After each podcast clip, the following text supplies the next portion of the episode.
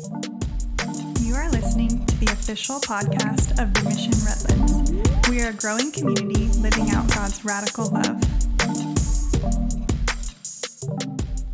Well, how we doing, friends? All right? Staying afloat? Happy Sunday? Hey, thanks. I appreciate that. Um, well, I thought it would be fun to uh, talk about the biblical idea of faith this morning. Um, I'm a big Bible guy. I like the Bible. I study the Bible. Um, I find a lot of life in the Word of God, and so uh, it's something I tend to do as a hobby, and every once in a while I do it semi professionally. I'm an amateur tattoo artist and a semi professional biblical scholar. Okay, I'm neither of those things actually, but it sounds good on paper. That's what my card's going to say. Um, so if you do have your Bibles and you want to turn to Hebrews chapter 11, uh, we'll be jumping in there. I'm going to be in my NIV version this morning. Um, so I'll, I'll read this real quick and then we'll jump into some stuff. So, uh, Hebrews chapter 11, just starting at 1, it says, Now faith is confidence in what we hope for, and assurance about we, what we do not see. Very simple idea. Faith is confidence in what we hope for, and assurance about what we do not see. All right. I'm going to pray over this room if that's all right with y'all. Um, Father, I'm just asking that you would stir us up, that you would, uh, you would pull the veil back uh, on our minds and our understandings and our hearts, that we would be uh, open to your word and what you have for us, Father. So, Holy Spirit, I'm asking that you would do work right now. In Jesus' name, amen? Amen. amen.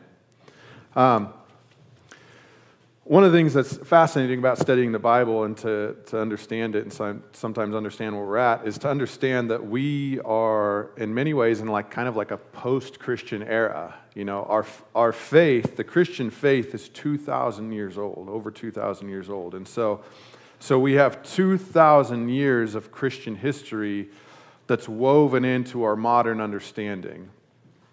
And uh, as history continues to roll out and the world changes, philosophies change, uh, interpretations of the Bible change, languages change, and, and sometimes all of that gets woven into uh, to our modern day understanding about the Bible. Um, you know, something, something I like to remind people, uh, you know, so I, uh, I had the privilege of teaching at a Bible college for, for, for a couple years, and I, uh, I taught a specific course on cultural studies in the Second Temple period, but then I also taught people who want to teach the Bible. Uh, so these were people who they, they, they were in, this was a third year of Bible college, and they were hoping to take what they were learning and actually give it away to people. And um, there was lots of different tools I like to remind students of, but one of the things was that uh, language is not defined on etymology. Language is defined by uh, the author's intent or use. Uh, so, a great example of that is like, imagine it this way. Uh, so, I like the beach a lot, and I like taking my kids to the beach, and we like to surf. And so, let's just say I take my kids on a surfing trip, and my friends ask me how it was, or maybe I write a text my friends, man, we went surfing, it was super cool. Well, that means something to me, and that means something to my friend. Well, you could maybe preserve that text on some tablet or maybe on a piece of paper for a thousand years and dig it up and read it to someone and interpret it a lot of different ways. And, and one of the things that people do is they pull out the etymology. So that means they like, we went surfing and it was cool. Well, to be cool means to be cold. And so it sounds like they went to the water and it was very cold and he had to tell his friend about how cold it was and then now let's make up all sorts of things based off the temperature of the water yeah and that's not what i intended that's, that's how all language works. And so language changes at times and gets, uh, gets redefined. And so sometimes the issue with the bible isn't that people necessarily like purposely misunderstand. It's that sometimes we approach it with our modern day etymology and don't really attempt to listen to what the reader was saying. You know, like we kind of bring in our modern philosophy, my worldview, what I've experienced in life, a lot of times what I haven't experienced in life. And then we lay that as a framework over the Word of God. And so, uh, one of the things that's really interest, interesting in our common history when it comes to when it comes to faith is around the 17th and 18th century, uh, a new philosophy started to emerge in the world that the world had literally never seen before, and that philosophy is what we now call atheism, which that there is no deity, there is no God, there is no creator. Um, when the author of Hebrews wrote this, when Jesus walked the earth, uh, uh, literally for the first 1800 years of the Christian faith, atheism did not exist, or especially as we understand it now. This is a new idea. So when Jesus is going around uh, proclaiming the gospel, when he's uh, healing the sick, raising the dead, cleansing the lepers, he's not setting out an argument to prove to people that God exists. People knew that God existed. Actually, most people had experiences of multiple spirits and multiple gods. And so sometimes, even what we see in the Bible is is the Lord pulling away from paganism and towards the true God, the true living God. Um, and so, anyway, so this is a newer idea, this is a newer concept, a newer philosophy uh, in the human condition and in the human psychology and in our experience of the world. And so, now that filters into Christianity. And so I remember, you know, reading this for the first time as a young Christian and, and, and being told I need to have faith. You know, Jesus says some really powerful things, like if you have faith the size of a mustard seed, you can cast a mountain into the ocean, you know? And you're like, wow, that's not very much faith. That's like a very, very small amount of faith. That's really encouraging. I don't have to have a whole lot of faith and I can do some very powerful things. But where my brain starts to filter that is, well, what is faith? Faith is that I believe that God exists, and so I'm kind of doing my best to make it into heaven, right?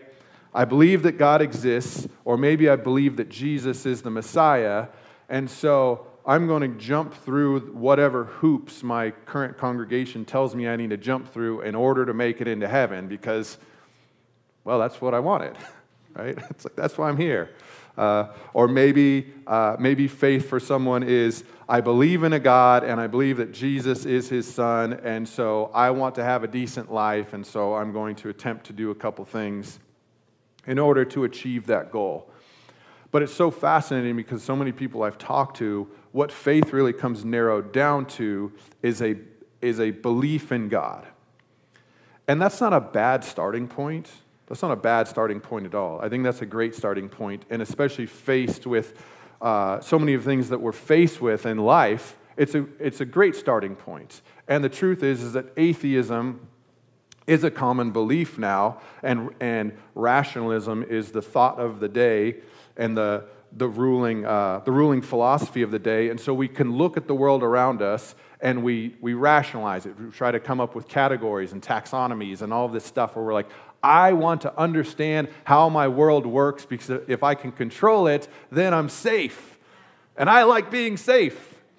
The more safe I could be, the better I feel. And so I like to put things into categories. I like to understand. I like that there's other people out there whose professions are, you know, kind of dissecting the world around me and understanding how it works so that we can have as much control as possible and be as safe as possible. And it feels really good. And I get it. We've all been there. So, but when you focus in on that stuff, the material world becomes the only world. And so, faith then is like, well, this is my reality. And the Lord is like a, yeah, I've got faith the size of a mustard seed. Sure. I believe that there's a God and He exists and Jesus is His Son. And that's an awesome starting point. But if we were to put ourselves into the first century, if we were to put ourselves into uh, the immediate audience here of you know, this letter written to the Hebrews, um, well, demons believe that God exists, and they know that Jesus is his son. Uh, they believe that he can heal the sick and raise the dead and cleanse the lepers and do all sorts of crazy things. Demons know he can walk on water, demons know he can cast them out. But they're not told they have faith at all.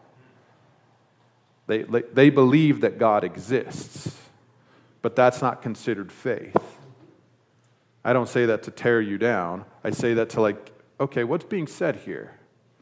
What's being said here? The demonic understand that God exists.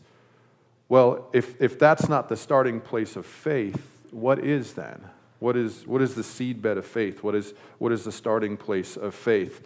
Because if, it's, if all I'm doing is debating with rationalists or de- debating with myself or trying to debate with, you know, uh, things that I've read online or what I've received in education or from my friends or what the world around me that says, well, I'm, you know, maybe I'm agnostic or I don't really believe in a God or I kind of think you're crazy that you do the whole church thing and so, you know, whatever. And you're just like, well, I'm trying to like build myself up in my faith because mostly I feel embarrassed that there's these people that think I'm crazy for believing in something. And so, how do I hold myself down? And and so, so to push oneself towards the Lord is, is always the best idea. But I want to encourage you guys that there's more available to you. The Word of God is saying that there's more available to us. See, what's written here to, to really the, the entire state of Israel at the time is that they were living under Roman persecution. They are also dispersed everywhere. They're also living in, so many of them were living in what they considered to be exile um, because, well, the presence of God had left at the destruction of the temple and hadn't come back. And so now these people are under constant Roman persecution. And they live in a world, uh, they live in a world that most of us wouldn't understand today. Most people, most Christians, I think, uh, because we have an eschatology, believe that the world is in the worst spot that it's ever been. Uh, when you actually understand history, we're probably in the best spot we've ever been, historically speaking. Um, the Roman world and their occupation of Israel was extremely cruel and brutal and violent and disgusting. Um, for example, when Jesus says, uh, when Jesus says, if someone forces you to walk a mile, walk two, he's talking about Roman garrisons. Because the idea was if you're a Roman soldier, anything that's occupied by Rome, if you wanted to, if you're a Roman soldier, you're walking through, you, you have all your gear, you can just pick anyone out, Roman citizen or not, and most people were not Roman citizens, even though they're conquered by Rome, and I can just say, you have to carry my gear for a mile. Why? Because law says so. And if you don't, I get to do terrible things to you. But also, you're not a citizen, so I get to do terrible things to you anyway hurt you, rape you, abuse you, do whatever I want. There's no protection. And this is the cloud that surrounds Israel. And so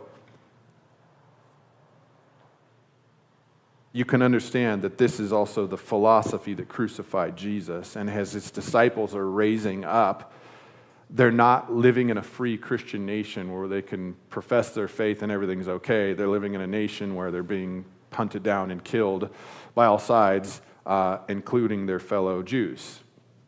And it's a very ugly time, and the author of Hebrews is trying to let them know hey, I understand the state of the world, but if you will hold on to your faith, things can shift. Because even though what we see on a daily basis is violence, even though what we see on a daily basis is persecution, even though what we see are these ugly things going around on around us, that is our present like scope of life. That's what I see on a daily basis. That doesn't mean that that has to be the reality. What do I mean by that? Paul's imprisoned, for example. Read the New Testament. Paul's imprisoned. What happens? The church prays. Prison doors open, there's angels there, guards repent. See, the materialist view says that would never happen. That's foolish. That's crazy. If you get locked in prison, like, man, sorry, Paul. Guess we better, you know, start writing your biography now. You're a really nice guy. Thanks for everything you gave us. It was really nice knowing you. It's all over from here. That's the materialist view, that's the rationalist view. It's not a, it's not a bad view based on what we see around us. What Jesus invited his disciples into, though, was just because that's what you see, that does not have to be the reality because the kingdom of heaven is greater. It, it actually, God himself speaks things into existence. He can shift creation with his words. The Son himself can speak to the world and reshape it and recreate it. And it's so fascinating because this, in many ways, is kind of the message and crux of the New Testament, and especially as the New Testament goes away from the Gospels and starts pointing into uh, the letters that go out to the churches, is that just because you see things around you doesn't mean that the Lord isn't in charge.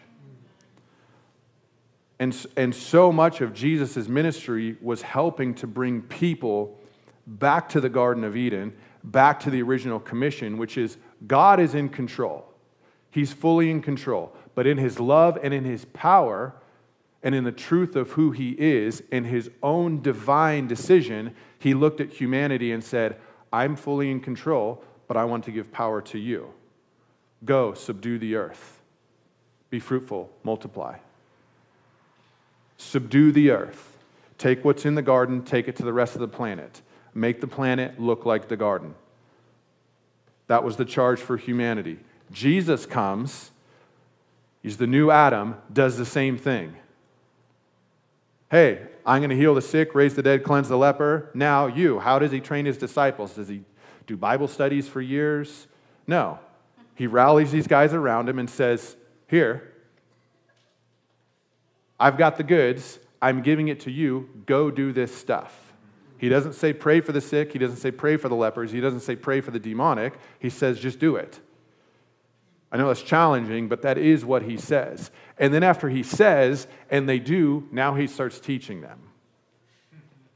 Because discipleship is do what I do, so you model what I do. Now I will give you the philosophy on how it works, and now you master it. Comprehension, articulation, mastery. Comprehension, articulation, mastery. This is how, this was Jesus' style in teaching, and it's a very good teaching style. But he's teaching his disciples to do this, and then at the end, he's crucified, he's resurrected, and says, What? Hey, all authority on heaven and earth has been given to me. Now I'm sending you. Go take this message to the entire planet, to all the nations, right? Go make disciples of nations, people. What did disciples do? Mimic Jesus. Just what his disciples were doing. Take what I just did with you and do it with these other people. Take what I just did with you and do it with these other people. And this whole idea is that the commission doesn't stop. The commission didn't stop. Just because there was a fall in Eden doesn't change who we are, who the Lord designed us to be, and uh, what our vocation is. It doesn't, it doesn't say, hey, Adam and Eve fell, so sorry, now just stick your heads in the sand and wait for rapture. You know? that, that, that's not the commission. Jesus fixed what, was, what happened in the garden, and that was to pull us back to the Great Commission. I say that, though, to say um, when it comes to faith, Jesus told his disciples and demonstrated things to his disciples that seem unworldly, you know? Like, I don't know about you guys, I've never changed water into wine or wine back into water. uh, when Jesus was walking on the water, he invited Peter out of the boat. Like he invited Peter into the experience. Like I told you guys, I really like surfing. I do that with my kids a lot. We like the water. I've stepped in, never on water. I've fallen through, have not walked across it. My reality, my 42 years of living, you know, in, in 42 years, I have never walked across water. So my reality says that's not what water does. Water's very wet, It's very liquid, it's very malleable, and it does not hold up people very well unless you have a surfboard or a lot of buoyancy to you, you know? That is my reality as I see it. But Jesus invited Peter into something different. Um, it's so funny because I, my early Christian years, I was really, I didn't know what to do with like the strange stuff of the New Testament. I call it strange, which is like, you know, like you read through and you're like, oh, Jesus told his disciples to heal the sick. Oh, that's really cool. And then you read past it, and then like you read later where he's, he's like, oh, like, okay, now all of you guys go pray for the sick. And you're like, ah, really? What does that mean? You know, or like maybe the Holy Spirit falls at Pentecost and speak, people start t- speaking in tongues. You're like, this is very strange.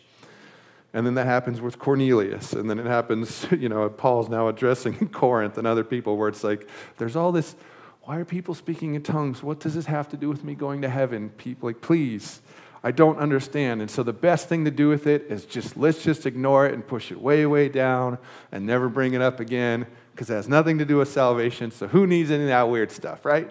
Because super weird.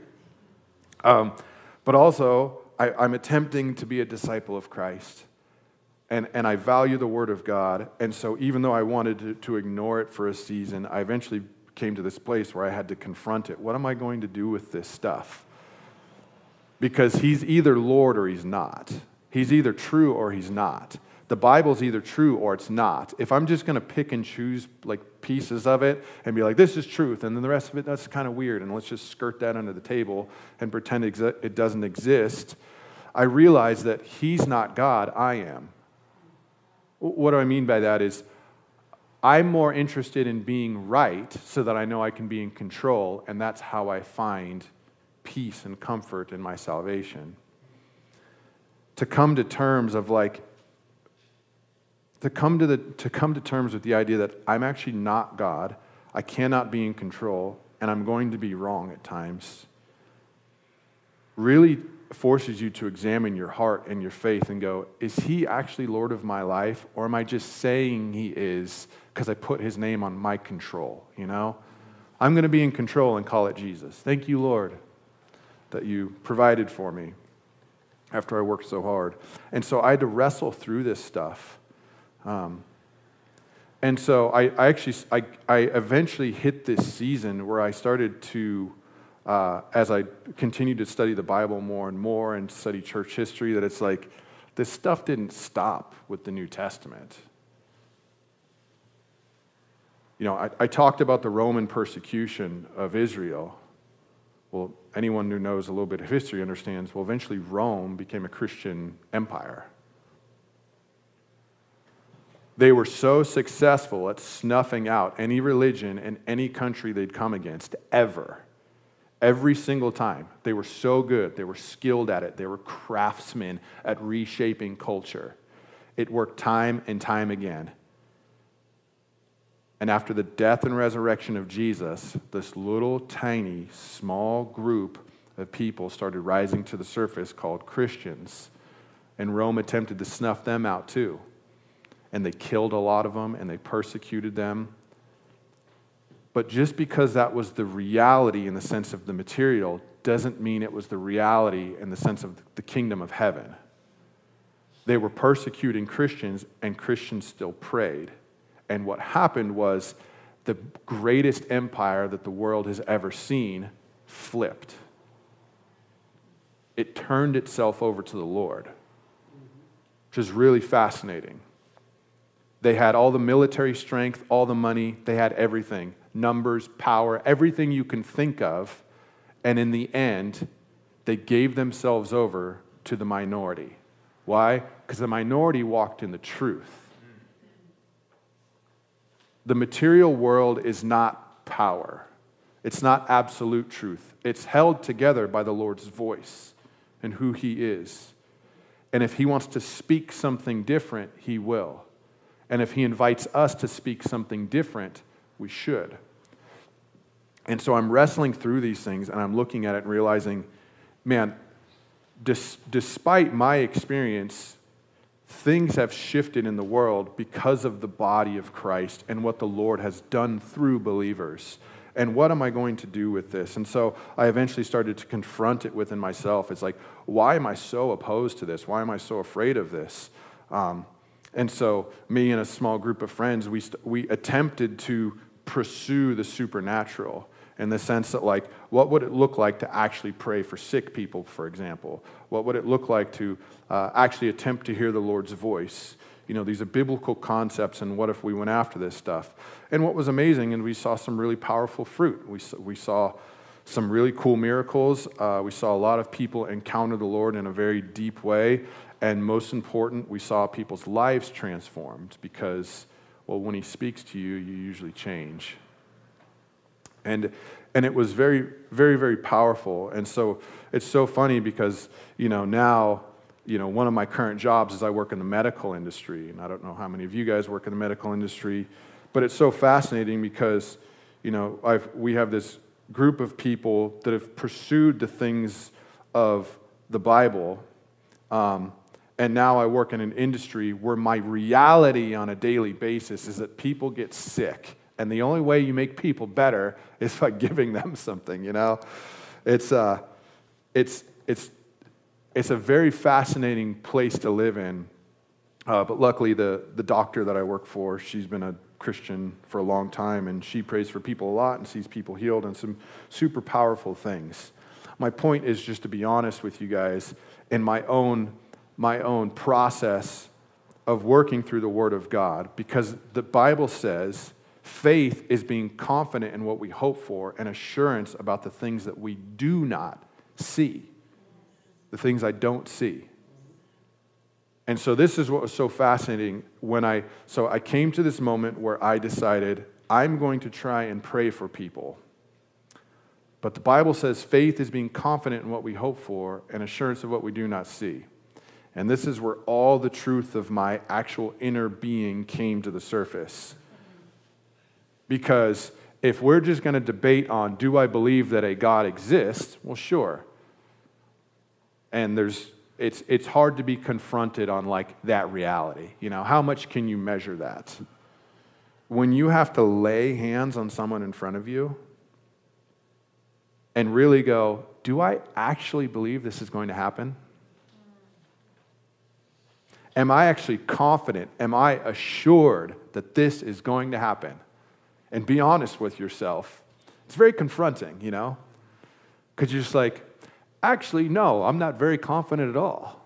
And sometimes it comes out in our prayers, kind of like begging Him, if you would just listen and maybe do this, this person would be touched.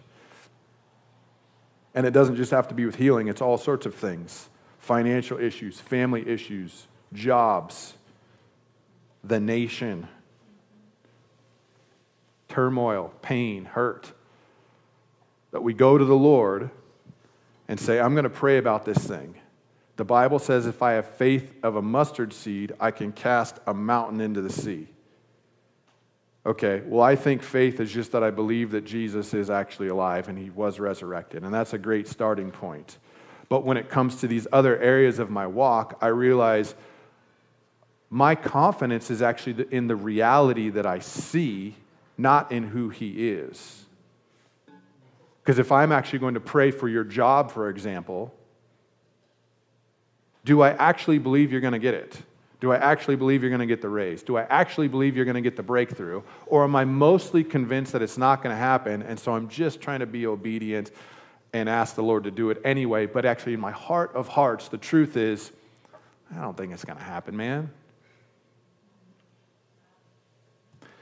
And it's fascinating because in working through this stuff and working through it with people, people get so offended by that concept. Well, you saying my aunt didn't get healed because I didn't have enough faith? No. And maybe. I have no idea. I'm, I don't understand those inner workings. I don't know. That's not the question.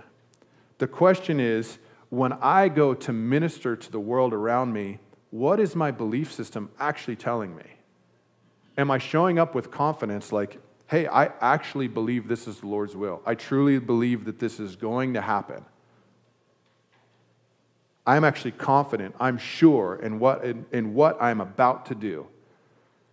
And if the answer is no, that's okay. It's better to be honest than be a liar, you know? Like there's no, there's no point to lie. It's not to get down on ourselves. It's the, the point of the Bible and the Word of God is to call us into Him and who we're supposed to be. And so when I read this scripture and go, man, I know there's been so many times that I have not, I'm not walking in confidence, I'm not walking in, in assurance. It's not to look at myself and say I'm a bad Christian or look at anybody else and say they're a bad Christian. It's to read this and say, this is what's available to you. And Jesus is inviting you into something. Jesus invited Peter out of the boat. Jesus invited his disciples to walk with him. The parable of the lost sheep, the lost coin, the prodigal son, the father's inviting them into something. He's inviting us always into deeper relationship with him. And he's, and he's inviting us that, to a process where we get to we get to renew our minds. I get to renew my mind. I have the option whether I look at people and say, hey, I know I've been fully convinced that it won't happen, but the Lord's inviting me into a place where what if I what if I actually dare to believe that he's king and he's on the throne? And then when he tells me to do something, it's going to happen. What if I dared to believe that? And this is the other side of faith. I'm going to wrap it up in just a few minutes here because I know we're, uh, I'm burning time, guys. The other side of faith, though, is faithfulness. And if you continue reading this passage, this is what it gets into. It's being confident what I, what I hope for, assurance of the things that I do not see, but it's also faithfulness and the sense of obedience. So when Jesus sends his disciples out to do really wild, miraculous stuff, part of it was to invite them into the reality of who he is and how the kingdom can work on earth as it is in heaven. And another part was to invite them into the obedience of walking in his authority. Because for any of you who've ever ministered to anybody, praying for whether you're praying for the sick or wanting someone to meet Jesus, it's usually the same process. I've prayed for lots of people to get healed. The majority of them don't. I have the option though. Do I allow what I don't see to define my faith? Or do I allow His Word to define my faith? It's the same when I invite people to know Him.